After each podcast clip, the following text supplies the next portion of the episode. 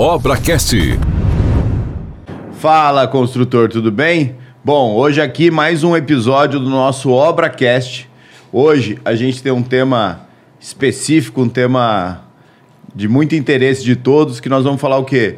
De pedras, granitos e pedras naturais, né? Então, para isso, eu chamei aqui para me ajudar a entrevistar, né, meu co-host hoje, meu amigo Alê, da Obra Fácil. E nós vamos conversar com o Eduardo da Portale e com o Luan da Monte Pedras. Valeu? Ale, começa aí. Se apresenta pra gente aí. Bom, pessoal, eu sou o Aleandro, mais conhecido como Ale, da Loja Obra Fácil. O Evandro me colocou nessa aqui, agora eu tô meio preocupado aqui, mas vamos desenrolar, vamos lá. Luan? Eu sou o Luan da Monte Pedra. Atualmente eu sou o CEO lá da empresa. Eu administro a Monte Pedra e fora a Monte Pedra a gente tem outras marcas online que faz venda de pedra decorativa. A gente atualmente no ramo de revestimento natural de pedra, a gente é o segundo do Mercado Livre que mais vende. A gente atende quase todo o Brasil com venda de pedra natural para revestimento.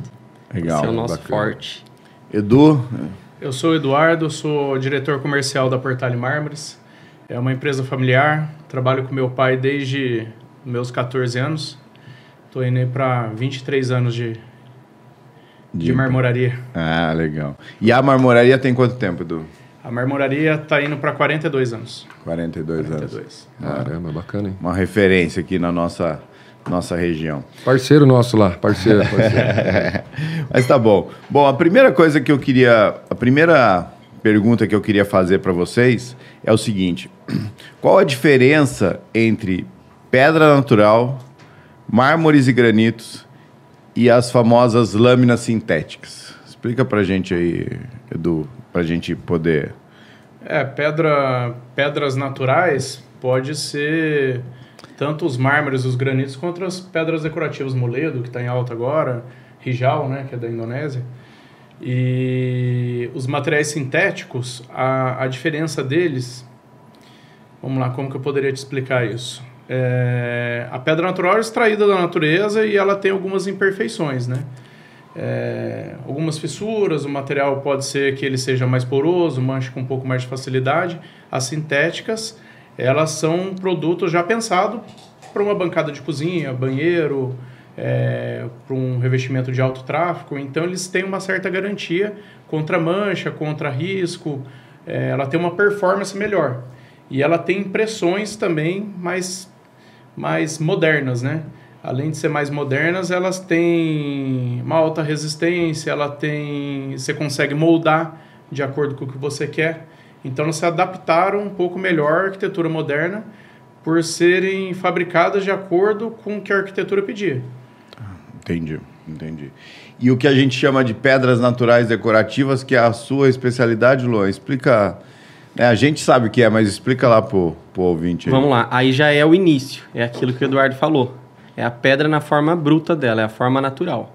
Então, eu já não tenho nada sintético, eu não vou pro lado do sintético. Eu pego aquela rocha bruta, a bruta. Tem até algumas que a gente pega lá com o Eduardo, que é a sobra dele lá, e a gente desenvolve revestimento. Hoje a gente pega a pedra no formato bruto dela, o resto que sobra, os matacão, racha ela, e forma o que o pessoal conhecia antigamente como pedra-madeira. Pedra-madeira é só apelido, aquilo na verdade é um gneiss.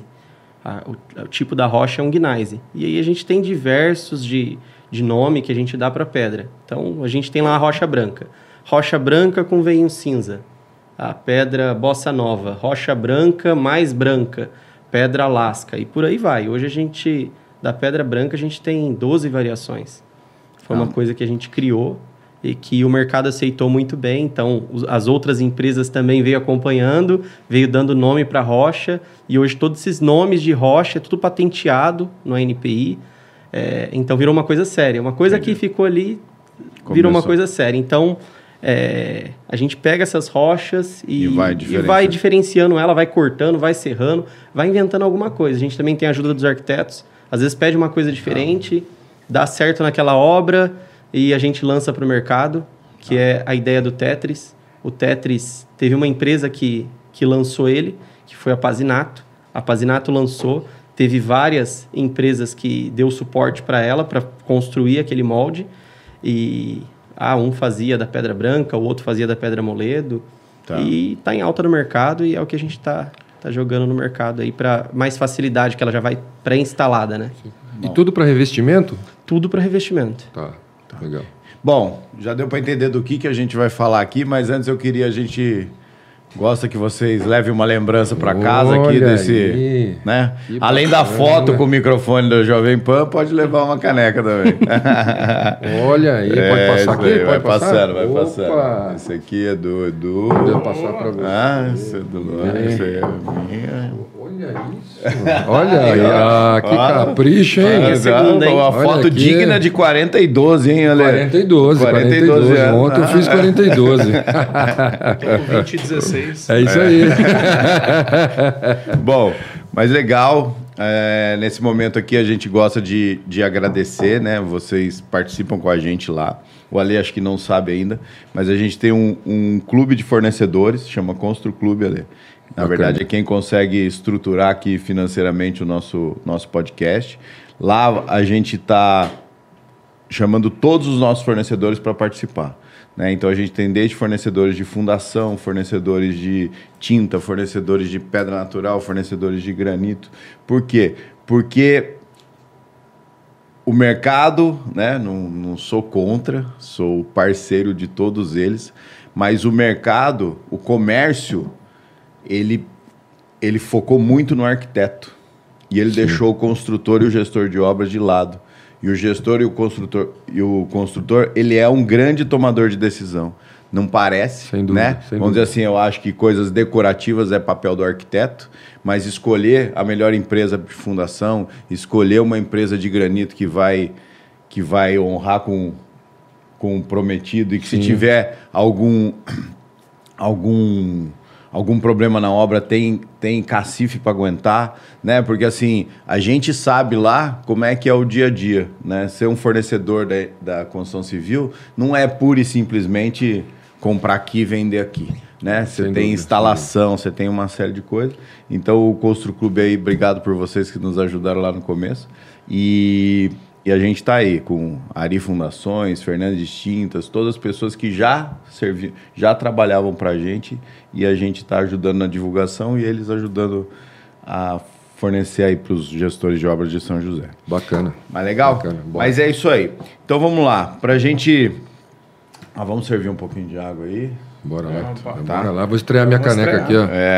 Quem aí, falou que eu não ganhei presente de aniversário. Aí, pronto. É legal esse desenho, né? Sensacional. Assim. Deixa eu trocar de mão aqui, senão eu vou derrubar a água aqui, já vou fazer uma... Tá ótimo. Um pouquinho aqui para mim. Vamos lá, Edu. Vou pegar o do Evandro. Pega aí. Boa, Ale. Todo mundo com a garganta. Afinal de contas é fim de ano, né? Bom, Luan, eu queria te fazer uma pergunta, que é a seguinte.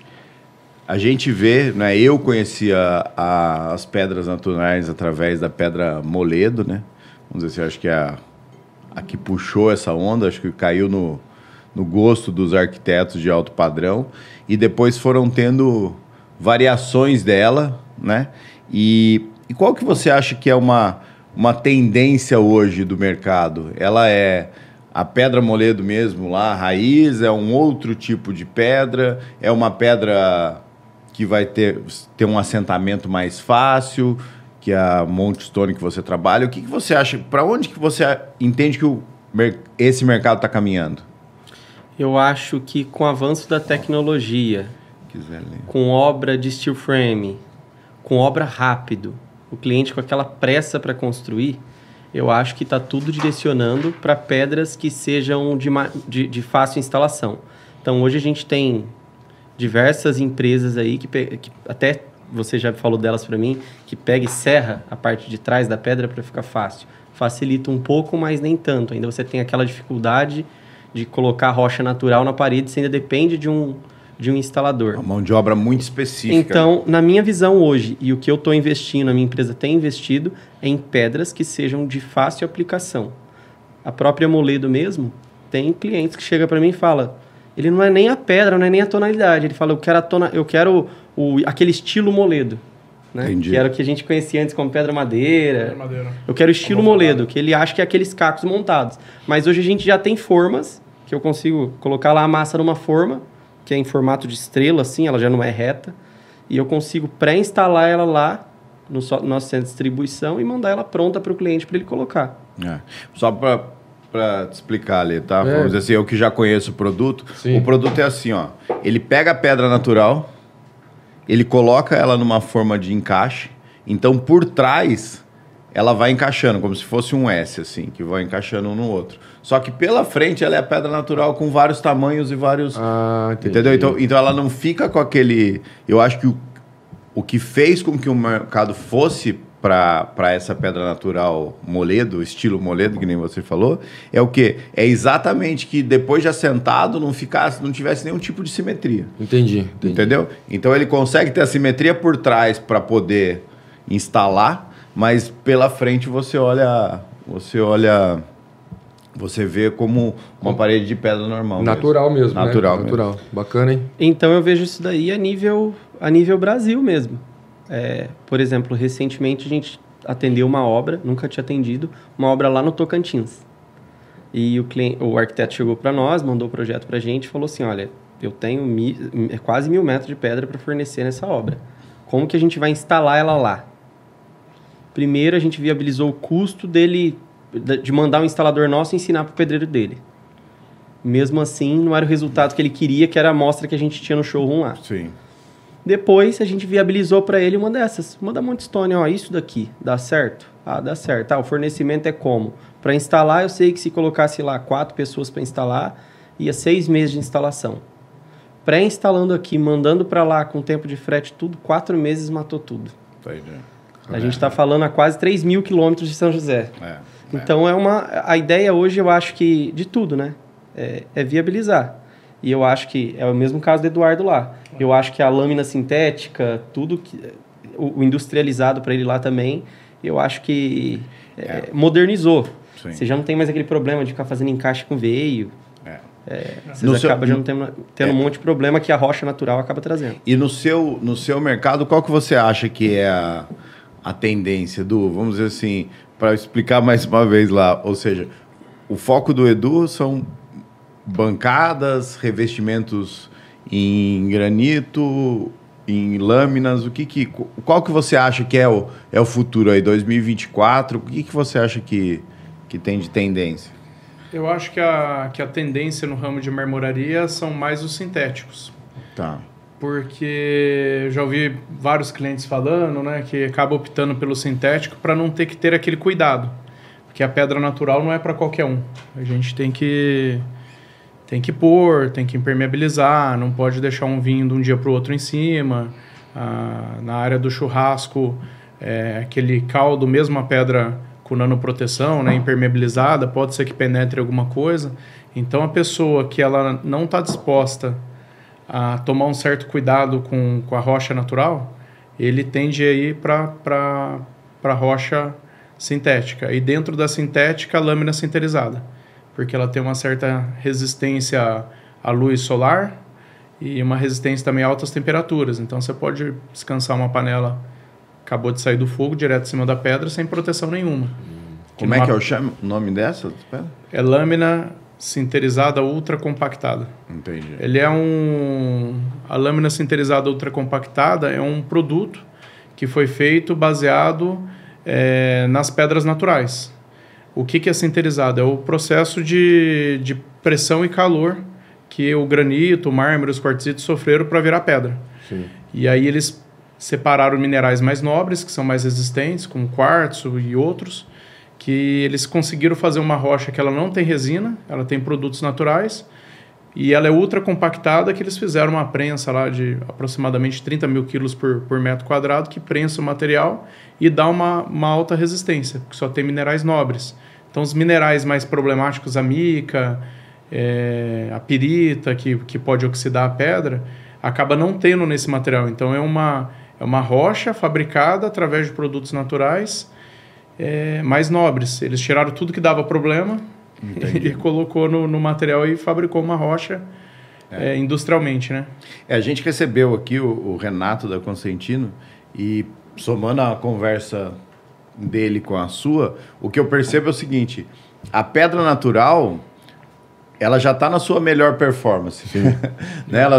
Ela só tende a ter uma pedra que você não vai encontrar mais, não existe nada que ela possa melhorar. E a pedra sintética, né, ou as lâminas, o que está acontecendo? Ela está vindo numa constante evolução. Ou seja, existem lâminas que você olha e elas realmente são mais bonitas que as naturais. E um negócio que eu fiquei impressionado, né? Que na verdade é aquela lâmina que tem na mesa da Florence lá. Aquela. Sim. Ou seja, o toque que você tem na bancada, ele é diferente, entendeu? Sim. Ele não é liso, mas também não é áspero, mas também não é frio, mas também não é quente, sabe? Ou seja, eles estão desenvolvendo outras. Eles estão tendo outras preocupações, sim, além do estético, né? Pelo menos é o que eu percebo. Sim. É. Mas o que acontece? Eu sou entusiasta de pedra natural. Tá. Então, eu adoro a imperfeição, os veios. Sim. E as lâminas, cada vez, elas estão se aproximando mais da rocha natural. Teve uma feira que colocaram uma pedra brasileira exótica chamada Patagônia e em cima colocaram uma lâmina, que foi através desse lote de Patagônia que eles fizeram a impressão do material. Você não sabe qual que é qual, você tem que chegar perto, pôr a mão, olhar atrás. Caramba. Elas estão se aproximando da imperfeição, só que com as qualidades que a lâmina tem, que não mancha, não risca, é resistente a calor, né? Então eles estão se aproximando cada vez mais da parte exótica da pedra. A impressão está ficando perfeita. Antigamente, as espessuras das lâminas eram sem UV, não era full, né? E agora elas já estão na massa inteira, algumas marcas, e a perfeição é impressionante, assim. Eu que trabalho com marmoraria, eu cheguei perto e falei, qual que é a pedra, né? Então, eu acho que a tendência agora é imprimir, né, nessas lâminas com as imperfeições da pedra e com a resistência da lâmina. E assim, existem ganhos, né, que a gente nem percebe, né? Vamos dizer assim, você vê que quanto mais fina ela fica, né, menos espaço, menos ela pesa, sim, menos espaço ela leva no transporte, né? Ou seja, você vai tendo um ganho de evolução. Agora tem que entender como é que isso vai acontecer no custo, né? Vamos dizer assim, porque eu também acho que o mercado está cada vez... Você tem mais fornecedores, ou seja, o mercado vai ficar cada vez mais competitivo, né? De lâmina já está bem mais competitivo, né? Sim. De 3 anos para cá já aumentou a concorrência, a China entrou na jogada, como sempre, e aí acaba forçando outras marcas da Europa baixar o custo para poder ser competitivo. E a tendência é exatamente isso. Agora, eu acredito que a tendência para o próximo ano é usar as lâminas para revestimento de banheiro. Igual tem essas lastras, né, da Portobello grande, as lâminas vai chegar com um preço similar ou às vezes até um pouco mais em conta, com chapas enormes, né, 3,20 por 1,60 e na espessura reduzida, que facilita muito a instalação. Eles vão chegar, já tem no mercado de 4, de 6 e de 8 milímetros. Então, 4 milímetros a gente põe na parede, de 6 e 8 no chão, né, para ser resistente ao impacto. Então eu acho que só tem vantagem aí nesse... Eu acho que ainda tem um longo período aí na... Ou seja... um longo período de vida para as lâminas. E para vocês, a marmoraria é um novo velho mercado, né? Porque é um novo mercado, mas lá atrás se usava muito, né?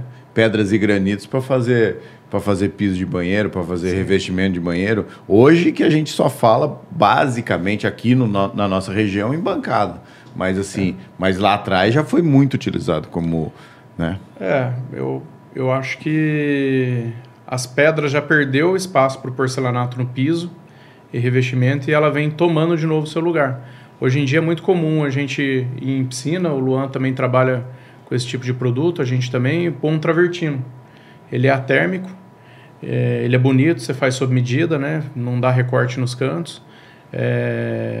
a gente colocar um travertino romano dentro de uma casa, porque o natural ainda tem aquilo lá, quando você está pisando, é natural, né? É. Acho que tem uma energia, né, na rocha, né? É, com sim, certeza. Uma energia na rocha ainda que muita gente ainda prefere. Voltando ali para o sintético, uma coisa legal, uma experiência que eu tive há 3 meses atrás. Eu fui visitar uma pedreira lá em Almirante Tamandaré, a pedreira do Grupo Paraná. E eu sou bem curioso, então eu vi uns caminhões saindo. Ah, o que é aquilo ali que está saindo? Aquilo é o calcário, vai para o agronegócio. É processado, vai para o agronegócio. Ah, mas o que é aquilo ali? Ah, aquilo ali vai para construção civil, vai fazer cerâmica e lâmina sintética e tudo. Ah, e aquilo ali? Não, aquilo ali a gente vai serrar para fazer o bloco. Então, eu vejo assim, eu acho que, embora passa por um processo industrial e a gente tem ainda todo o problema de indústria, de poluição, eu acho que é um destino que dá para a rocha. Eu comecei o meu negócio com isso. O que dá para a gente aproveitar da matéria-prima que a gente tem? Sim, sim. O meu negócio saiu disso. Eu via lá muita matéria-prima indo embora. Então, o que eu posso fazer com isso? Sim. Algumas das minhas ideias veio disso. O que eu posso usar nisso? É uma coisa que a gente estava lá conversando outro dia no pátio do Eduardo sobre isso daí. Poxa, Luan, o que dá para a gente fazer com isso daqui? Dá para juntar e fazer um revestimento? Porque é um material caro, que a natureza demorou anos para formar, e a gente simplesmente vai jogar de novo no solo e vai enterrar, vai fazer o que com isso? O que dá para a gente fazer de diferente? E eu acho que a lâmina sintética, ela tem disso. O cara vai lá, ele processa, ele vira um pó e ele consegue separar só o material, só a parte que ele quer ali da rocha para transformar em algo perfeito. Sim, sim. Eu acho bem legal essa parte. Sensacional. Puxa vida. É. E outra coisa, né, Ale? Um dos motivos de chamar você para me ajudar nesse episódio aqui é que, bem ou mal, né? Bom, para quem não sabe aí, o Ale é da loja Obra Fácil. Eu vou contar um caos aqui. Boa, adoro caos. E o que acontece? Uma das primeiras obras que a gente fez com vocês foi até a indicação do Edu. A gente comprou, sei lá, não sei se foi Cuba, provavelmente deve ter sido Cuba. Ele falou assim, comprar de mim aqui é caro, mas compra lá nesse lugar aqui que é mais barato. E aí eu fui apresentado para a Obra Fácil como o maior vendedor de Deca do Brasil. E aí a gente fez a nossa parceria, né? Que vocês três são parceiros no Abre de Casa, que está no ar lá, até a websérie que a gente fez gravando uma casa. Depois a gente fala um pouquinho mais disso. E aí, para todo mundo, eu ia falar assim, não, é meu parceiro aqui também, ó, Obra Fácil. Ela é o maior vendedor de Deca no segmento de lojas de alto padrão, sei lá, eu falava um negócio lá. E aí um dia eu cheguei com ele e falei assim, olha... Poxa, legal, né, cara? Vocês, no segmento de vocês, são maiores vendedores do Brasil, né? Achando que o home center estava fora, né? Falava assim, pô, não é possível. Ele falou, a gente é o maior, o segundo maior é a Leroy. Eu falei, caraca. Então, explica um pouquinho aí pra gente, porque, na verdade, vocês são uma loja com... Quando a gente começou a parceria, tinham 8, hoje deve ter algumas... Agora são 10 lojas. E vocês conseguem essa façanha de, apesar de ser uma rede não tão grande comparada com outras, ser o maior vendedor de Deca do Brasil, né? Conta aí pra gente. São José dos Campos foi a primeira do interior, né? Que foi a 6ª loja. Agora a gente tá com... Depois veio Campinas, Ribeirão Preto e agora a caçula é Sorocaba. E na verdade, assim, a gente é o maior revendedor de Deca, louças e metais. A gente vende outras coisas do grupo Dexco, né, que faz parte. Mas a gente é o maior revendedor de Deca. 90% do nosso negócio é Deca, metais e louças. Mas com 10 lojas, um centro de distribuição e o e-commerce que atende o Brasil todo. Mas porque a gente é especialista, né?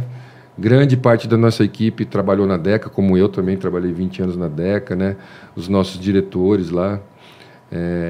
Tirando o fundador e pessoas que foram saindo e foram, né, se associando na empresa. Então, assim, a gente é o maior revendedor de Deca do Brasil, maior estoque do Brasil e pela especialização.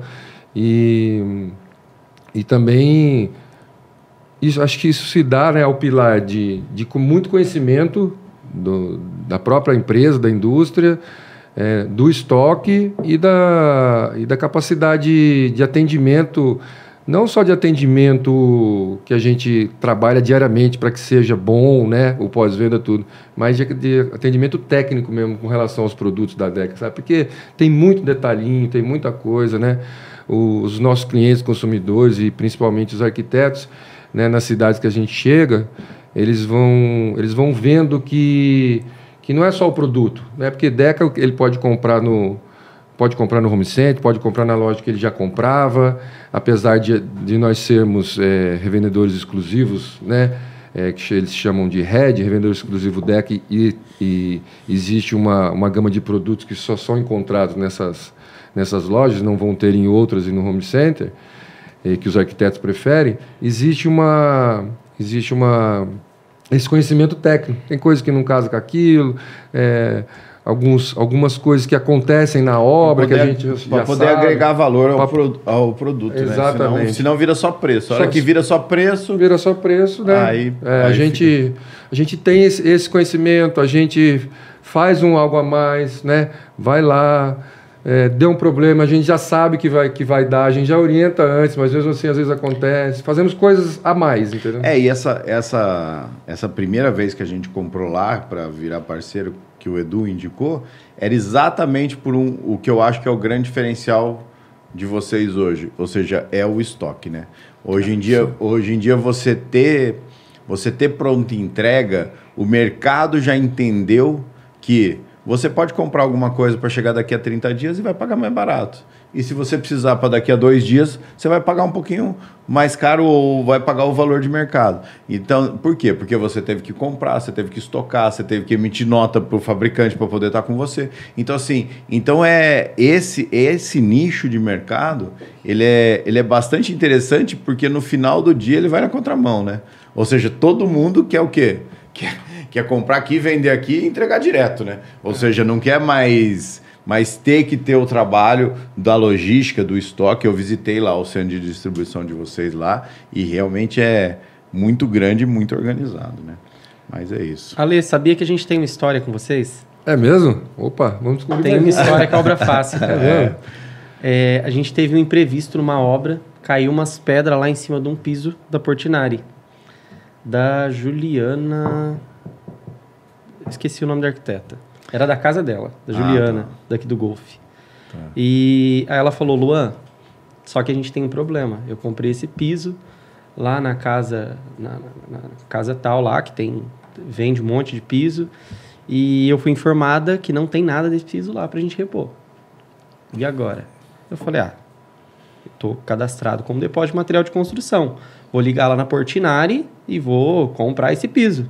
A Portinari falou, desculpa, mas eu não consigo te classificar o lote do desenho, porque tinha um desenho lá, alguma coisa assim, tinha que bater a tonalidade exata. Eu não consigo te vender desse jeito, em pequena quantidade. Me passou um monte de empresa, mas um monte, me deu uma lista. Eu ligava, nós ligamos na Paraíba para procurar esse piso, para ver se alguém não tinha estoque, todas as listas que ela já tinha vendido e tal.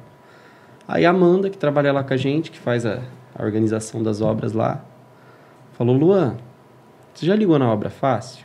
Eles trabalham com um Portinari. Eu falei, não. Falou, não, vou ligar lá e vou resolver com eles. Em 7 dias o piso estava lá pra gente. Aí eu não sabia. Ela explicou pra mim, não, é porque eles conseguem puxar, eles conseguem fazer o pedido direto pra Portinari com essas numeração que precisa. Normalmente as outras empresas só pedem aqui por número de lote, mas precisa do número de lote e de uma outra numeração. E eles fazem assim. Aí eu passei certinho lá pra eles, fizeram 7 dias, tá aqui. Resolveu hoje trocar os pisos da casa da cliente toda. A importância do processo, né? É isso aí. Assim, na verdade, uma das coisas que vocês três aqui têm em comum, que eu acho que é um negócio que o gestor ele tem que... Eu bato muito que ele tem que ir tendo parceiros, né? Ele tem que ter para quem ligar. Se ele não tiver para quem ligar, ele tá perdido. E o que é? Eu gosto do fornecedor, onde a gente discute a solução. Isso aí. Né? Ou seja, a nossa casa lá que foi filmada, que é o Abre de Casa, isso, aquilo, era a bancada do gourmet, por exemplo. Né? Ou seja, eu gosto da pedra mais escura, mas queria uma opção que não fosse o preto, mas também não queria o sintético, porque extrapolava o valor. Aí a gente chegou lá e chegou numa... Como é que é o nome da pedra lá? Caravaggio. Caravaggio. Ou seja, a gente chegou numa pedra que era um custo que eu estava aceitando dentro do meu budget, e a gente ficou discutindo. Então, assim, o que eu vejo é que muitas pessoas acabam tendo essa discussão. O proprietário tem que ter essa discussão com o arquiteto. Acho que é mais fácil. Mas a gente, como construtor, a gente normalmente tem que levar uma segunda opção. A gente tem que tentar buscar uma opção dentro do custo real. Porque a gente sabe que o arquiteto, ele tem a noção do valor do acabamento, ele não tem a noção do valor da obra como um todo, ele não tem a noção do budget geral. E assim, isso aconteceu com você, ou seja, né, assim, eu já tenho lá metais que são metais custo-benefício, vamos chamar assim, não é o básico, mas também não é o que extrapola, as pedras a mesma coisa, né? E vocês conseguem fazer isso em grande escala, vocês transportam isso para os atendentes da empresa, por exemplo, para os outros vendedores? Ou eu consigo fazer isso com vocês porque eu estou tratando ali num nível de gerência ou com o proprietário? Você consegue ensinar isso para o teu funcionário?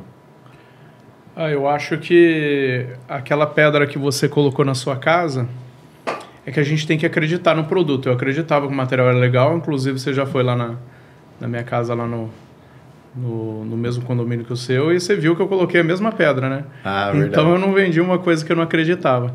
E foi até interessante, um dia o Evandro estava... Eu não sei se você estava vendo alguma live ou se você estava na internet. Aí ele tirou um print, né? Falou, essa pedra do Gustavo Lima é igual a minha? O Gustavo Lima colocou a mesma pedra. Eu acredito que não tenha sido por conta de custo, né? E a pedra realmente é uma pedra bem bonita. Eu acho que sua esposa já falou que gosta bastante dela também. É que a gente... Acho que as pessoas que estão trabalhando com a gente, eu sou mais comercial, então eu sou da parte de vendas. Eles ficam um pouco observando. A gente tende a vender o que a gente acredita. Existem algumas rochas que eu acho que o resultado não vai ficar legal, mesmo ela tendo um custo reduzido, eu não indico, porque eu acho que não vai atingir o resultado que a pessoa está esperando. Sim. Mas quando a gente tem uma opção que é tão boa quanto e que vai ficar legal, que vai atender as expectativas, eu indico, eu sempre faço reunião semanal lá com o pessoal de vendas, coloco os novos produtos, que a gente está o tempo todo atrás de materiais novos, né? Tanto de marca de lâmina, quanto de materiais naturais. Hoje em dia, cada dia que passa, de repente o Luan também tem essa mesma sensação, parece que extrai uma rocha de um lugar diferente, ou de uma maneira diferente, ou corta ela, em vez de no sentido do veio contra o veio, ela dá uma estética diferente. E a gente está o tempo todo procurando isso para ajudar o cliente. Às vezes não só por custo, às vezes por ser diferente.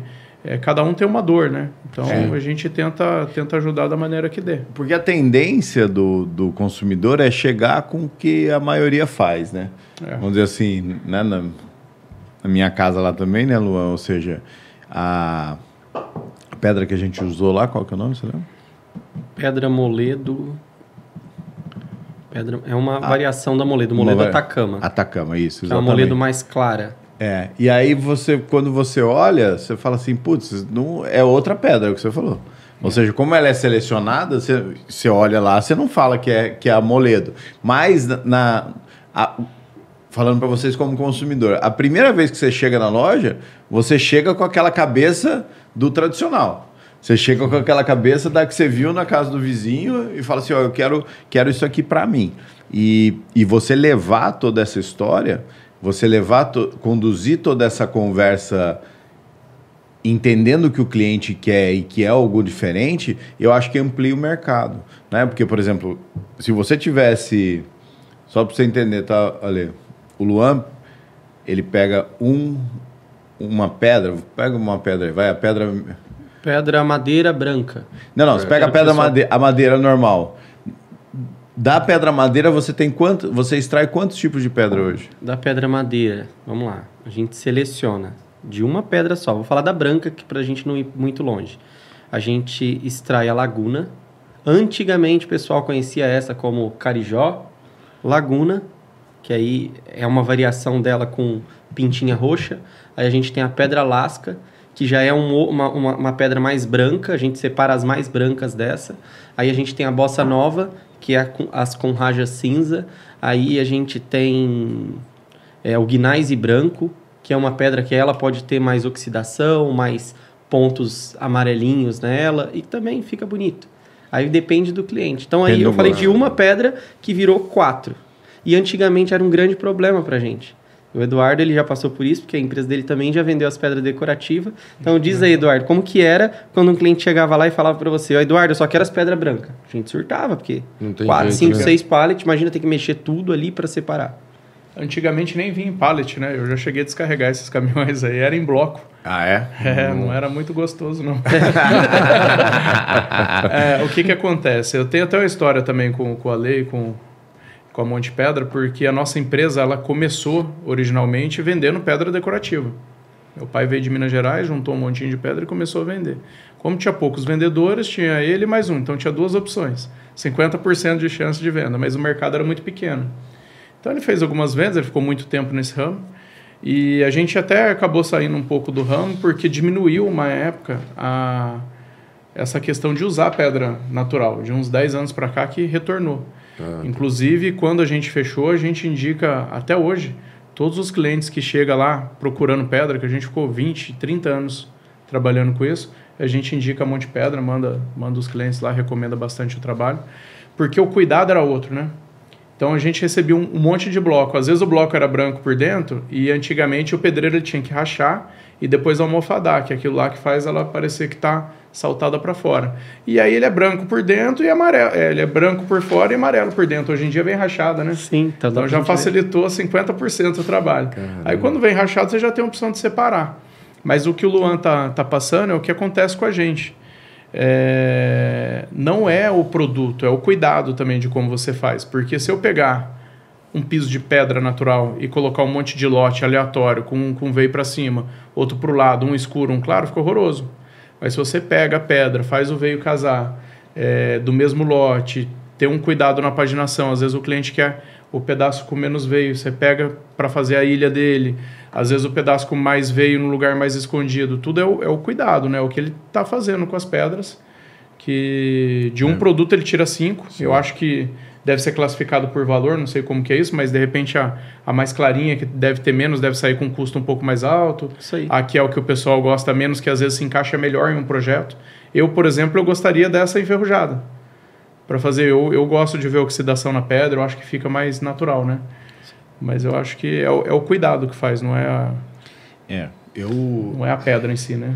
A nossa parceria, Edu, eu acho que, não sei se eu já te falei isso, mas ela começou onde a gente tinha 2 ou 3 fornecedores e quando a gente olhava o produto final, tinham o mesmo projeto, entre aspas, né? Ou projetos do mesmo profissional, e você olhava no produto final e você via que o um estava, vamos dizer assim, mais com cara de alto padrão do que o outro, né? Então, de lá para cá, isso ajudou muito a gente dentro da empresa. A gente começou a perceber que o alto padrão, ele está na forma, com o carinho que você executa, a preocupação que você executa. Ou seja, vocês têm obra com a gente, sabe que a gente... Eu acho, né? Olhando de dentro, eu acho que a gente consegue ser criterioso, sem ser chato, sem ser berrão, sem ser... Entendeu? Não, eu não acho que é assim que se toca. A forma que você toca a obra é o seguinte: você vai com carinho, explica para o fornecedor e fala, cara, é isso aqui.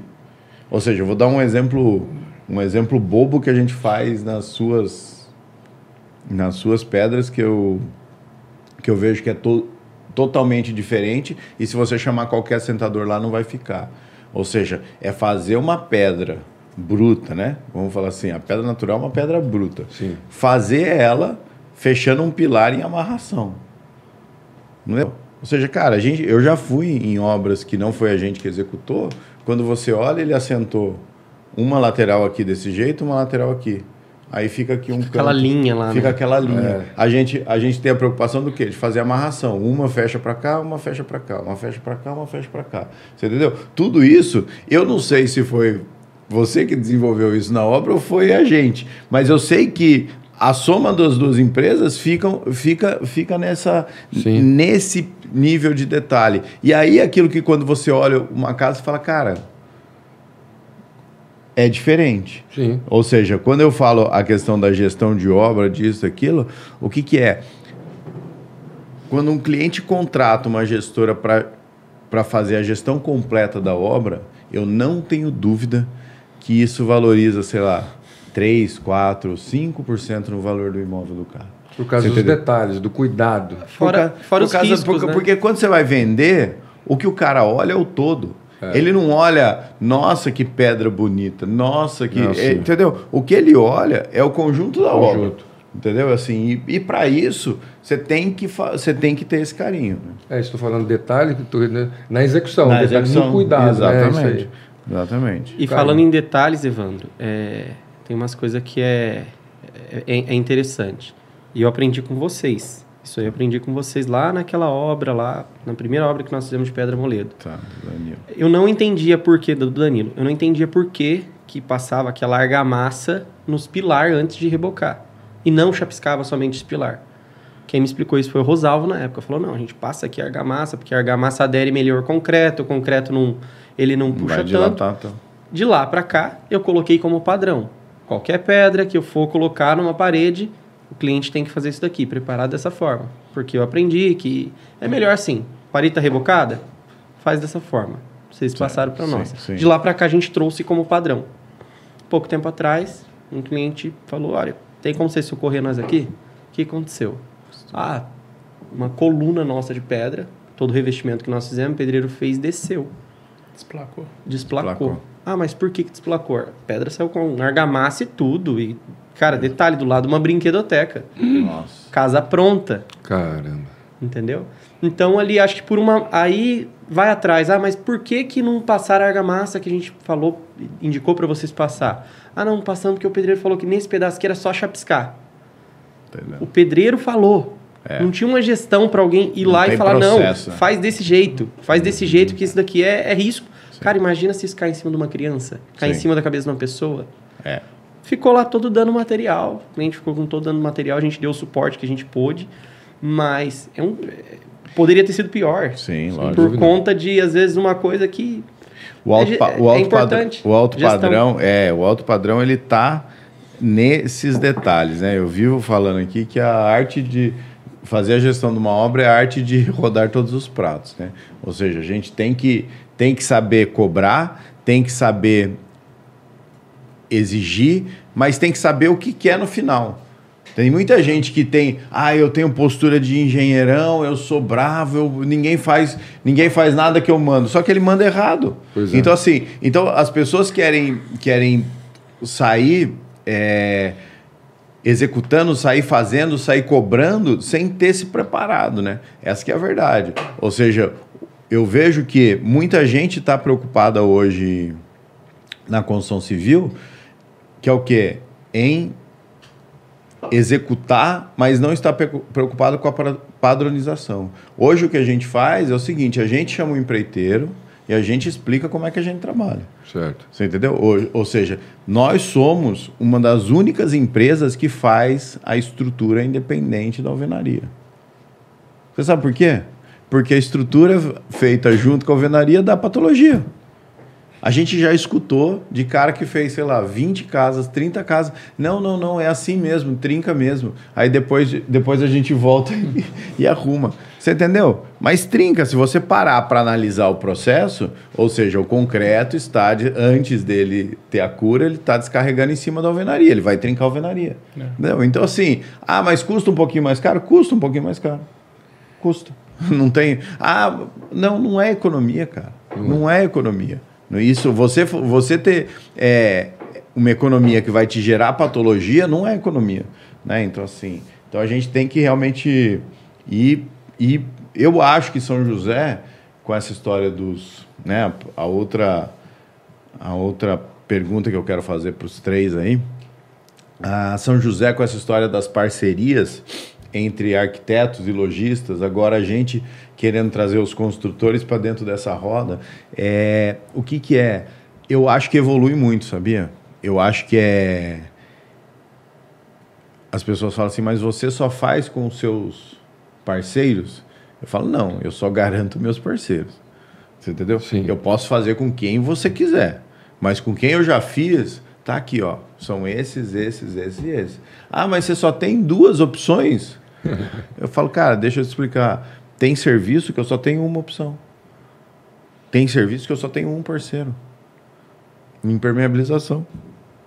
Impermeabilização eu só faço com o Lucas da ITS. Por quê? Porque, cara, o que tem mais chance de dar problema em obra está relacionado com água. Sem dúvida. A água acha um lugar. A água acha um lugar. Pode ser. Então é encanamento, é piscina, é impermeabilização. Certo? Cara, se eu tô falando de um produto que tem chance de dar problema, você sabe o que eu mais analiso? Além da execução? A estrutura que o cara tem para honrar o problema que ele pode ter. Entendeu? Então, assim, quando a gente olha um parceiro, eu não tô falando só da execução. Eu tô falando o seguinte, cara, é mundo real. Se a gente tiver um problema, eu quero saber se esse meu parceiro vai honrar com o problema dele. Ele tem condição financeira? Ele tá preocupado com o nome dele? Porque tem gente que tem condição financeira e não tá preocupado com o nome. É. Você entendeu? O cara fala assim, ah, não, infelizmente é isso. É um conjunto, né? É um conjunto de coisas. Ou seja, eu tenho quantas obras com ele? Sei lá, a gente deve ter quantas obras juntos aí? Sei lá, 10, 12, 15, sei lá. Então, muitas obras. Então, quando obra direta, né? Obra direta. Então, se o cara romper comigo, ele tá rompendo com 10, 12, 15 obras. Ele não tá rompendo só com aquela. Então, assim, a gente tem que saber jogar o jogo dessa força. Quando a gente vai para esse mundo das parcerias, é a mesma coisa, né? Vocês dois participam do Polo Vale Decor, certo? Vamos imaginar que você fala assim, putz, estou com um problema aqui com outro fornecedor do polo. Vou falar com o cliente ou vou falar com o fornecedor? Vou falar com outro fornecedor, pô, não vou me desgastar. Então, o cliente muitas vezes não entende a força que essas parcerias têm, mas elas realmente elevam o padrão das obras. Com certeza. Né? E o que você falou e o que o Luan já pratica também na questão de aprender, as boas práticas no nosso ramo, apesar de ser exatas, né, calcular a estrutura, quando a gente começa a ver que alguma coisa dá problema, a gente tem que ir lá e resolver o problema, né? Os empresários têm mania de...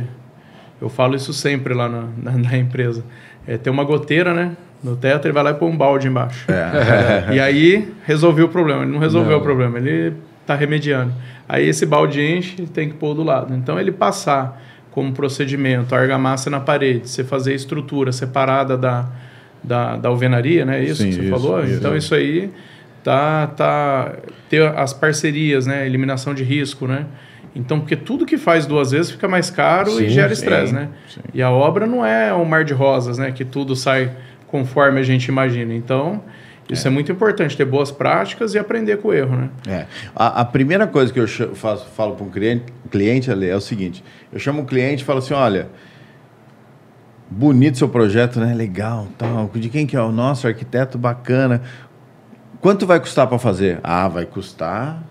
Quanto você pretende gastar? Aí o cara fala um valor lá embaixo, né? Ah, é? Não, legal. Nossa, e ela pronta, vai valer quanto? Aí, aí ele fala o valor lá em cima, né? É. Aí o que eu brinco é o seguinte, ó. Eu falo assim, ó. Eu não sei qual é o seu negócio, que muitas vezes eu não sei. Sim. Mas eu sei que essa diferença aqui... sei lá, 500 mil, 1 milhão, eu tenho certeza que não é fácil ganhar esse dinheiro no teu negócio. Então não acha que você vai vir aqui, vai construir uma casa, vai ter esse lucro sem ter que se empenhar. Sem dúvida. O cliente tem que se empenhar para fazer a obra e para ter o resultado e ter o benefício que ele vai ter. Tem muita gente que usa o benefício como valorização do... gasta o mesmo valor, mas gasta com produtos melhores do que ele comprar uma casa pronta.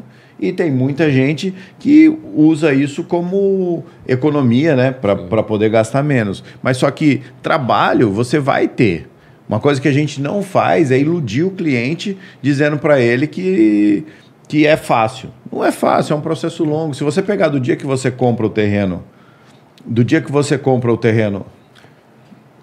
até você mudar na casa, nós estamos falando entre 18 e 24 meses. Sim. Entendeu? Por quê? Porque é 6 meses de projeto e 12 meses de obra. E depois, pode ser que ele ainda venha com um armário, com isso, com aquilo, e ainda vai mais um tempo. É. Né? Então, assim, então é um processo longo. Se você não fizer essa manutenção dessa relação, acabou. Eu vejo um problema muito grande no mercado, que é a ilusão, né? Sim. A pessoa compra um imóvel, acha que dentro de um ano já está com a família toda. É. E algumas pessoas, alguns construtores vendem isso para o cliente. Então, quando a obra está chegando perto de 2 anos, ele já acha que está 1 ano atrasado, aí ele fica frustrado. É. Acho que o ideal seria fazer um cronograma real, que não fique um trabalhando em cima do outro, que fica aquela correria, né? Você chega lá para instalar um mármore, já aconteceu mais de uma vez, e ainda estão fazendo forro, ou nem fez o forro. Teve um cliente que pediu para instalar as bancadas de cozinha gourmet sem um forro para medir a marcenaria. Aí eu falei, mas como é que vai montar um andaime aqui para montar um forro sem danificar o meu mármore, né?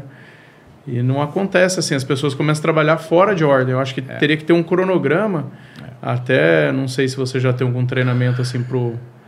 O que a gente faz hoje é cravar muito claramente o I0, né? Ou seja, a gente faz um evento, uma reunião de partida para fixar aquela data na cabeça do cliente e falar para ele assim, olha, nós estamos começando hoje aqui, ó. Hoje nós estamos falando de dezembro de 2024, de 2023. Nós estamos falando de janeiro quando você comprou o... Por quê? Porque na cabeça dele, a primeira reunião com o arquiteto é o dia que começou a obra. É. Não. Você entendeu? Ou seja, não, tá aqui, ó. Prazo de obra é I0. Ó, nós estamos aqui... Agora. É agora. Nós vamos começar a perfuração. Nós chamamos o topógrafo para marcar as estacas. Meu, esse é meu I0. Enquanto eu não posso fazer isso, é tudo fase de projeto. E o pessoal confunde fase de projeto com fase de obra. E subestima o prazo de projeto. O prazo de projeto é em torno de 6 meses. Assim, para ser rápido. Por quê? Porque você vai lá... Aí o cara vai falar assim, ah, eu quero 4 suítes. Outro dia a gente recebeu um. Bom, vamos ver se ele está ouvindo. Ele vai saber que é dele que eu estou falando. Terreno 340 metros. Ah, eu estou querendo 4 suítes, um home, um escritório, um não sei o quê, não sei o quê. A vontade que dá para falar para o cara é o seguinte, já comprou o terreno do lado? Não. Porque assim... Não cabe. Por quê? Porque todo mundo quer... Começa com uma expectativa muito alta no projeto. Muito alta em termos de o que ele quer dentro da casa. E aí começa aquela situação. Putz, cada escolha é uma renúncia. Então, ou eu vou ter a 4ª suíte ou eu vou ter o home. Ou então eu vou fazer um home que é uma suíte quando eu tiver visita. Beleza. Só que tudo isso é um processo do arquiteto explicando para ele que não cabe da forma que ele imaginou. E aí isso vai andando, vai andando, vai andando. E é engraçado que é o seguinte, nos terrenos pequenos, as pessoas querem fazer casas que não cabem. E nos terrenos grandes, o que a gente já teve mais que uma vez, tem até um vídeo que eu falo disso, que é o seguinte, a Chácara Serimbura são lotes de 1.200 metros. Todo mundo que eu cheguei lá, quando... ainda não tinha projeto, que me procuraram quando ainda não tinha um projeto, falaram assim, não, cara, eu sou um cara super simples, eu sou tranquilo, eu quero uma casa de 550 metros. Eu não tenho nenhuma lá de 550 metros. Todas têm 700, 800. Por quê? Porque o cara quer pôr 550 metros porque ele fez a conta de quanto custa 550 metros. Só que dentro dos 550 metros, ele quer 4 suítes, quer home, quer isso, quer aquilo, entendeu? Sim. Sabe? Então, assim, então esse sonho que o cara joga para o arquiteto tem, ele leva muito tempo para desconstruir na cabeça do cliente. Sim. Entendeu? Por exemplo, a gente vai fazer uma casa para venda, por exemplo. Em 3 meses ela está aprovada. Por quê? Sim. Porque a gente já é mais frio, a gente já fala assim, não, o que precisa ter numa casa que vende? Ah, numa casa que vende precisam ter 4 suítes, uma suíte master com banheiro, uma piscina com vista, isso. Acabou.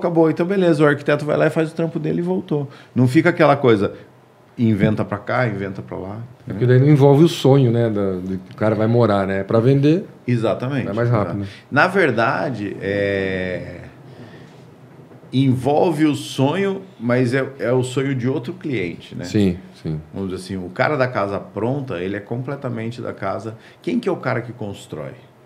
Tá? Só para vocês entenderem, assim, que a gente já estudou muito a jornada do cliente do nosso negócio, que é a gestão de obras. Quem que contrata a gestão de obras? É o cara que já rodou todos os condomínios, já viu todas as casas à venda e nenhuma atendeu ele. Entendeu? Entendeu. Então, o que acontece? E tem muito. O cara fala, a casa lá, a casa é linda, mas a suíte é pequena.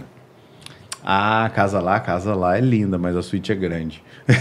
Você entendeu? Ou seja, a gente tem a casa do golfe lá que era vizinho do terreno de vocês lá. Você entendeu? Ou seja, a gente fez uma casa pensando com a minha cabeça, eu não dava valor em ter uma banheira. Eu não dou valor, eu não acho necessário. Eu, Evandro. Mas o mercado, lá naquele condomínio, se você não tiver banheiro, você não vende. Cara, enquanto a gente não quebrou o banheiro, aumentou o banheiro e botou uma banheira, não vendeu a casa. A sorte é que a gente fez isso assim nos 45, ainda dava tempo, não estava pronta. Mas, cara, enquanto não fez isso, não vendeu. Então, assim, não adianta você ir contra o mercado, entendeu? Por isso que a gente vende banheira na Obra Fácil. Agora, Evandro, uma das coisas que eu aprendi com vocês, isso aí a gente aprende com todo mundo, já aprendi muito com o Eduardo, já aprendi muito com vocês. Quero aprender com a Obra Fácil, mas com vocês que eu aprendi sobre gestão de obra, é o que o Eduardo estava falando ali, do passo a passo. Então, o cliente ele fica perdido. Quando ele só... contratou o arquiteto daqui, contratou o construtor daqui. Mas quando entra tal parte? Uhum. O que eu gosto da gestão é isso. Vocês que falam, e muitas vezes até corrige a gente acha que tal coisa tem que entrar, a gente como fornecedor pensar, não, tal coisa tem que entrar em tal momento, mas às vezes não, às vezes pode entrar antes. Sim. Então a gente tem uma ideia que não é a real, e eu acho que a gestão consegue organizar todos os fornecedores para fazer tudo acontecer que nem um relógio. Né? Um reloginho, tudo certinho. Exatamente, é isso aí. E dentro disso, né, o que eu queria... falar um pouquinho mais com vocês é o seguinte: como é que é a cabeça de vocês? Como é que funciona o mercado de vocês nessa cadeia, né? Nesse ecossistema, certo? Eu acho que o grande especificador, ele é o arquiteto. Né? Eu acho não, ele é o arquiteto. Eu não comprei nada na minha casa sem perguntar para o arquiteto, né? Porque a gente realmente tem o medo do conjunto da obra, né? Será que eu preciso colocar uma torneira preta nesse banheiro? Ou posso colocar cromada nesse, preto no outro, né? Ou seja, o que eu percebo é que todo mundo entende... A gente que já está no mercado agora percebe o seguinte: quando você envolve o arquiteto, você tem uma melhor relação custo-benefício, né? Vamos dizer assim, você consegue gastar no que tem que gastar, sim, né? Desde que você também tenha um arquiteto que sabe a sua realidade, né? Isso é importante, né? Porque assim não adianta nada.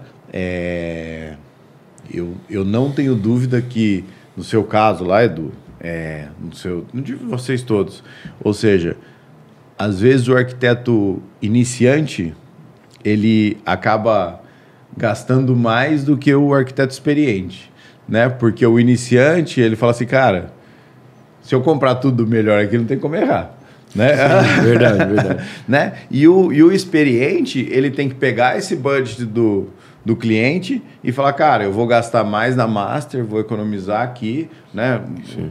Como é que é isso? Comigo acontece muito isso com os arquitetos que já têm mais experiência, ele identificar qual que é a estrela da casa. Eu acho que na reunião de briefing, no começo do projeto, falar, eu gosto muito de área gourmet, então ele investe na área gourmet. Aí o importante daquela casa é investir na pedra da área gourmet. Por exemplo, na casa que a gente fez lá com o Evandro, a cozinha é praticamente escondida. Então não necessita uma pedra muito especial, sendo uma coisa bacana, que dura e que seja bonito, já tá legal. Agora a área gourmet na casa dele, na minha opinião, é um lugar especial. Sim. Que vai receber todo mundo, até acho que é onde tem a mesa de jantar, é lá, isso, né? É lá. Então lá é um lugar que tem que ter uma pedra bacana, uma decoração bacana, tem um móvel mais legal. E eu acho que ele identifica muito isso. Muitos arquitetos de grandes obras, eles vão lá na empresa, faz um primeiro orçamento, fala, não, deixa eu ver onde que eu posso reduzir. Ah, tem casa que chega a ter, já fiz algumas casas na praia que tem 10 suítes. Fala, essas 8 suítes não é tão importante, vamos pôr um negócio legal, mas vou usar pouco, né? E na suíte master eu quero, né, fazer um negócio legal para dar uma experiência para o casal. E na área gourmet, às vezes a cozinha é um pouco escondida, ele acaba economizando num lugar para gastar em outro e pensando em outras coisas. Porque já aconteceu muito, falou, se eu fizer tudo isso daqui, nessas pedras, depois eu não faço a marcenaria do jeito que precisa. Sim. Depois eu não consigo colocar o móvel, né? Porque o orçamento tem um limite da maioria das pessoas, né? Então, sim, eu acho que o arquiteto experiente, ele acho que tem acaba priorizando. E isso tem até uma sensação... Como é que eu vou te falar? Tem até uma sensação na arquitetura mesmo, né? Vamos dizer assim, você tem que entrar numa casa que ela te chama a vista para um lugar, né? Ela não pode chamar para cá, para lá, né? Ou seja, sim, senão fica muito rebuscada, né? Sai um pouco desse formato que é hoje, que é esse formato mais clean, né? Ou seja, basicamente... Ela tem um destaque, né? Ela tem um destaque, exatamente. Não dá para ter tudo é destaque, né? E o mais é menos, né? Fica até mais bonito. Fica. Senão polui demais. Ou você pode ter uma cereja do bolo, ou você pode ter um carnaval. É verdade. É igual tirar férias o ano inteiro, né? Você tem que ralar um pouquinho para valer a pena, para sentir mais gosto. É verdade. Tá. E o Edu, uma outra pergunta que eu tenho aqui é o seguinte. Como é que é a questão de manutenção? O pessoal, as suas pedras já saem com algum tipo de tratamento? A pessoa precisa fazer algum tipo de tratamento? Ou pedra natural não precisa de tratamento? Como é que é essa manutenção depois no dia a dia? Então, toda pedra ela precisa de uma manutenção, né? As pedras que nós vendemos naturais para bancada de cozinha gourmet, a gente optou por tratar ele com um produto com nanotecnologia que chama Stain-Proof. Ele é um impermeabilizante mais poderoso que se diz aí no mundo. Ele se diz que dura na pedra em torno de 15 anos. Então, permeabilizantes nacionais ou italianos de 6 meses, de 1 em 1 ano, recomenda-se que se é reaplicado. Esse diz que dura 15 anos. Não faz 15 anos que eu uso ele, então eu recomendo a gente sempre estar reaplicando. Tá. Porque os impermeabilizantes, eles reduzem o tempo de absorção dos líquidos, dos óleos, da gordura, até da água mesmo. Então eu sempre falo para os clientes para eles ficarem observando. Por exemplo, na área úmida, onde é utilizada a pia, é muito produto químico, né? Tem sapólio, tem detergente, tem... Algumas pessoas passam na pedra, não recomendo, mas veja que é um produto que agride bastante. Às vezes pode cair um produto na pedra, que eles limpa-alumínio, é o pior vilão de mármore que existe. Ah, é? Se você colocar um limpa-alumínio num granito São Gabriel, ele fica branco, porque ele é ácido. Eu acho que nem vende mais porque é proibido, mas na internet tem umas soluções caseiras, né? Que vai. E é uma maravilha para quem tem que lavar a churrasqueira. Em vez de você ficar esfregando, você só aplica ali e o negócio sai areado. Mas a gente não sabe o que a pedra está recebendo. Às vezes o produto é muito bom. Ele vai durar 15 anos, desde que não utilize produtos acima de pH 12, não deixe produtos ácidos em cima. Então, tem uma série de entrelinhas que a gente fala para a pessoa absorver. O dia que colocar uma água, deixar ali um tempo e você sentir que a pedra absorveu, está na hora de reaplicar o impermeabilizante. Ah, entendi. Entendeu? O Edu, é aplicado instalado? A gente aplica na fábrica para não correr o risco de um esquecimento, né? Entendi. Às vezes a pessoa está na obra, instala tudo, vai embora, esquece. Tá. Então a gente aplica na fábrica, mas pode ser aplicado na obra. Tá. O ideal, na minha opinião, seria aplicado depois da instalação. Mas para evitar erro, a gente aplica dentro da fábrica, porque ele tem que estar bem seco. E na fábrica é tudo polido com água. Então depois que pule, a gente tem que deixar a pedra secando para depois fazer a aplicação, para ele ter uma efetividade de proteção boa, porque se aplicar nele molhado, ele não funciona muito bem. Entendi. Então na obra ele estaria seco, mas com risco de esquecimento, no nosso processo interno a gente preferiu aplicar na fábrica. E a pedra natural, é natural ou depois de aplicada ela recebe algum tratamento? Olha, Evandro, por muito tempo eu defendi aplicar produto sintético em cima de rocha natural. Ah, para rampa de garagem, para piscina. Ah, vamos proteger ela, vamos deixar ela com aparência estética mais bonita. Mas principalmente proteger oleofugante, hidrofugante. De 6 meses para cá, depois de uma palestra que eu fui falando sobre rocha natural, principalmente para o meu uso, eu desconsidero isso totalmente. A gente já não faz mais uso de nada.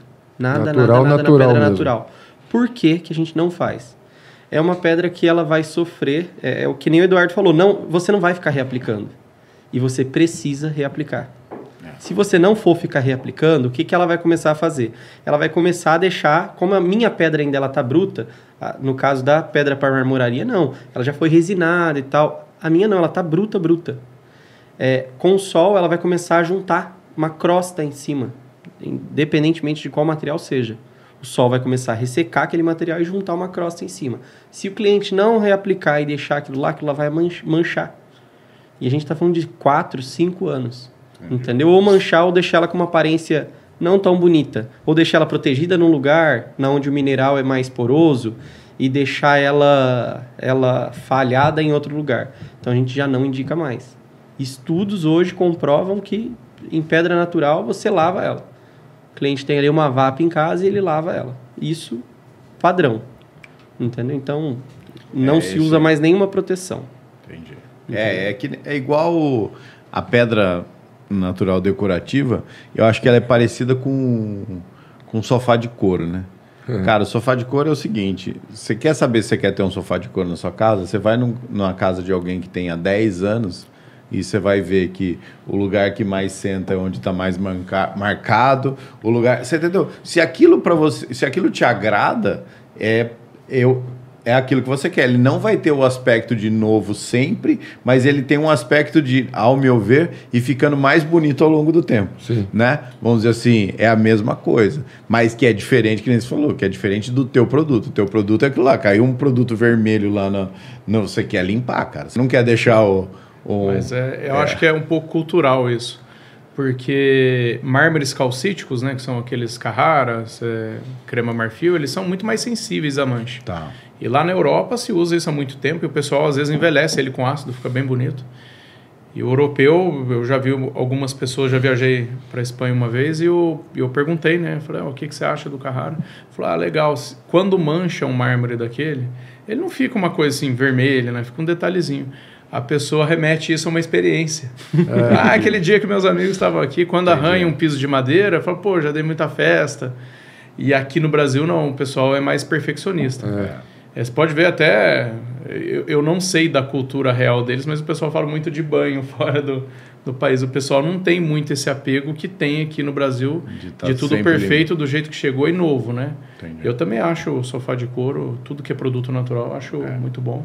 E eu concordo com o Luan, acho que peça externa não adianta impermeabilizar, porque é chuva, sol, ele começa a sair a impermeabilização. Você não vai reaplicar, né, com a frequência que deve ser feita. É que nem o rejuntamento mesmo. Na pedra natural. Na pedra natural que a gente vende para o cliente, a maior dúvida do cliente. Eu rejunto ou não rejunto? Gosto. Sim. Entendeu? Ai, mas vai crescer um matinho. Olha, fica até bonito crescer um matinho. Tem caso, fiz isso na Fazenda Boa Vista, a gente fez uma rampa de pedra com aquele gabro. Sim. E eu achei a coisa mais maravilhosa do mundo. Mas teve cliente meu daqui de São José que falou, nossa, mas eu não quero que isso aconteça no meu caso. Aí acho que é personalizado de cliente para cliente. Mas a arquiteta lá, ela plantou musgo no meio da pedra, da rampa. Sim. Então, o que às vezes alguém quer evitar aqui... Não, mas eu não quero que isso aconteça. O cara não, ele criou isso daí lá. Entendi. Ah, mas é para dar alusão do que? Não, porque eu estava em Roma e eu vi uma calçada desse jeito, achei uma maravilhosa, eu quero replicar isso aqui. Entendeu? E as coisas vão mudando, né? O Luan fez uma parede moledo para mim e quando eu trabalhava com pedra decorativa era comum rejuntar. Aí eu liguei pro Luan e falei, Luan, tá faltando um rejunte aqui. Seu pedreiro instalou errado, né? Falou, não, é que agora tá na moda assim. Eu falei, não, vamos deixar, já tá colocado. Eu vou ver se eu gosto. Hoje em dia eu gosto mais dela sem o rejunte. Eu acho que é questão de... da expectativa. Eu não esperava aquilo sem rejute, então quando eu vi eu achei que estava errado, mas na verdade olhando bem, as pedras parecem mais soltas, ficam até mais bonito, né? Sim. Então é importante a gente conversar, né? Entender, porque se eu tivesse com um pedreiro meu, de repente eu teria feito rejuntado e não daria o efeito que deu. E a questão de experiência mesmo, nós tivemos uma cliente lá no Serimbura, lá, lembra da Leonor? Você atendeu ela também, cliente querida nossa lá, ela foi visitar uma casa na Espanha também, e era a casa dos pais dela, alguma coisa assim, e ela gostava muito da lareira, e a lareira eram pedras com, cara, isso daqui de rejunte, um palmo de rejunte, e ela trouxe aquela foto para nós e falou, eu quero replicar isso daqui, eu quero ter um dormente, tinha uma questão afetiva em cima daquilo. Lógico. Então, pra gente poder fazer aquilo ali, então não tem padrão. Sim. Quando você vai pra decoração, eu acho que você não cria um padrão. No meu caso, é decoração e artesanato, porque eu pego e eu faço um artesanato na parede do cliente. Sim. Os nossos profissionais, eles são artistas que vão lá e bate na pedra daqui, bate na pedra ali e faz um artesanato. Não tem padrão, não tem certo ou errado, vai do que o cliente quer. Claro, obviamente, hoje a gente tem lá no showroom várias propostas, que é o que eu consegui criar, várias propostas. Eu já instalei pedra, então quando eu instalava, eu falava, nossa, eu chegava no cliente, na nossa primeira obra foi isso, nós fizemos lá 4 amostras e o cliente decidiu entre uma daquelas. Hoje não, na época foi o Gustavo Martins, que era arquiteto lá, né? Hoje não, hoje eu tenho um showroom e aí tem as pedras tudo instalado, o cliente fala, eu quero isso. Eu quero aquilo. E de acordo com o que ele quer, a gente manda determinado profissional. Então, é uma coisa artesanal. Agora, no seu caso, a pergunta de manutenção é outra, né, Ale? Puxa, então... alguém lê o que está escrito no manual da forma que tem que fazer a manutenção? Não? Ninguém. Como é que funciona? Não, ninguém lê. Eu estou escutando eles falarem aqui, né? E do produto natural, né? E eu vendo produto industrializado, padronizado, né? Mas ninguém lê, instala e depois liga, né? Olha aqui, ontem mesmo uma cliente ligou na loja, eu atendi, e ela falou, eu comprei aí uns kits de bacia, que vem o kit completo, né? Bacia, assento, tudo numa caixa, e os assentos vieram todos errados, né? Eu falei, você não tem como me mandar... Pelo que você está me falando, eu acho que já... E esse é o diferencial quando você perguntou, né? A gente conhece muito do produto. Pelo que você está me falando, eu acho que é só a instalação. O acerto não está errado. Mas se você me mandar uma foto, eu confirmo isso para você, né? Anota o meu celular. Ela mandou a foto e esse assento, ele tem onde encaixa na bacia, é um excêntrico, né? Onde vai encaixar. Então, o cara tem que colocar lá, ajustar o assento e depois dar o aperto final para ele ficar na borda certinho, né? A hora que ela mandou a foto, eu vi que o assento estava certo, eu pedi para minha funcionária segurar o celular e eu gravei um vídeo mostrando para ela como teria que ser feito, né? Eu gravei o vídeo e falei, só que ele tem que fazer isso, ajustar e depois apertar. Mandei o vídeo para ela. Ela falou, entendi, obrigado. Entendeu? Mas Se bobear esse momento, seu vídeo já está na internet como tutorial. Pode ser. Porque assim, eu acho que as grandes empresas já devem estar fazendo isso, que é investir em tutorial de manutenção, né, cara? Porque no fim do dia, se eu pergunto para minha filha como é que faz tal coisa, ela nem responde, ela já abaixa a cabeça, vai pro telefone e pesquisa como é que faz, né? Não tem jeito, né? Mas legal. Mas, pessoal, outra coisa que eu queria mencionar aqui pra gente terminar é que quem está assistindo a gente, mas ainda não assistiu o nosso Abre de Casa, que é a série que a gente gravou lá na minha casa com o apoio de vocês, que tá bem legal no YouTube, tá tendo aí bem mais visualização do que a gente imaginava até, assim, que é um passo a passo, né, onde a gente filmou lá desde a parte de acabamento, né, foi a ideia, desde do bruto, quando acabou o bruto, a gente começou a filmar todas as etapas, e estão lá praticamente todas, falta mais um ou dois vídeos só da decoração, vamos chamar assim, mas que eu quero que todos assistam aí, que vocês divulguem. E foi muito bom, cara. Foi muito bom receber vocês aqui. Nem doeu, né? A turma veio aqui querendo saber como é que funciona, qual é a pauta. E a ideia é essa mesmo, que a gente não tenha perguntas prontas, que a gente não tenha uma pauta e que a gente vá desenrolando.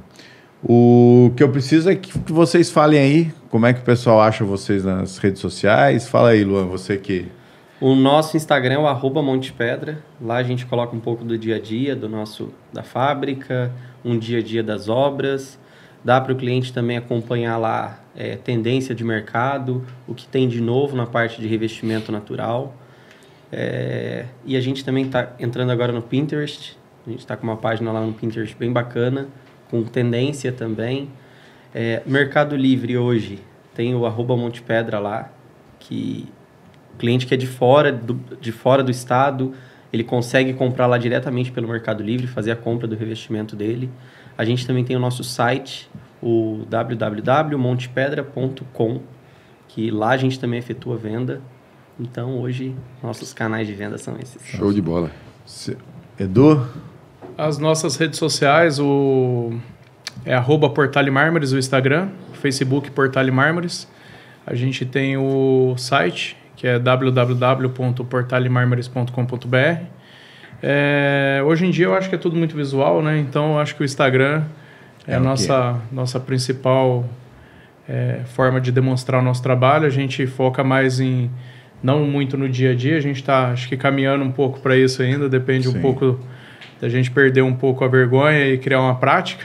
Sim. Mas a gente fotografa muitos trabalhos prontos, tem obras bem interessantes lá, que dá para vocês seguirem e acompanhar. E o que eu acho importante salientar é realmente essa consultoria que vocês dão a quem chega lá com algum tipo de dúvida ou de budget que tem para gastar. Eu realmente acho que nisso aí vocês dois são referências para mim lá, que eu já fiz obras onde o budget era alto e já fiz obras onde o budget era pequeno, e vocês conseguiram atender a gente em todas. E a sua, Ale? Eu vou começar por aqui, né? Que tem o @ale.loja.obrafácil, tem o @lojaobrafácil SJC, aí tem sempre com loja, porque o pessoal às vezes procura e coloca a Obra Fácil, né? Sempre o loja na frente, @Loja Obra Fácil, que é o institucional do nosso Instagram. O site nosso é também www.lojaobrafácil.com.br, que é o site oficial, que é o e-commerce.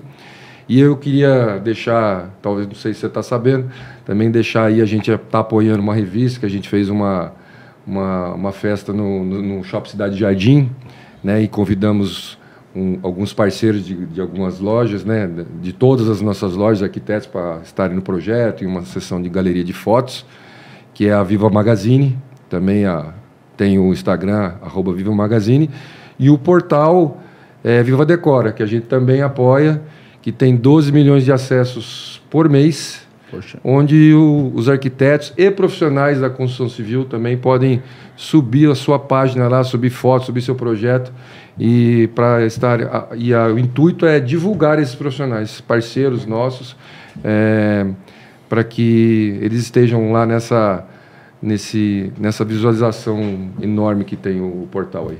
Bom, legal. Beleza? Legal. Pessoal, obrigado mais uma vez, muito bom. Portas abertas, voltem sempre. Valeu? Eu que agradeço. Um abraço.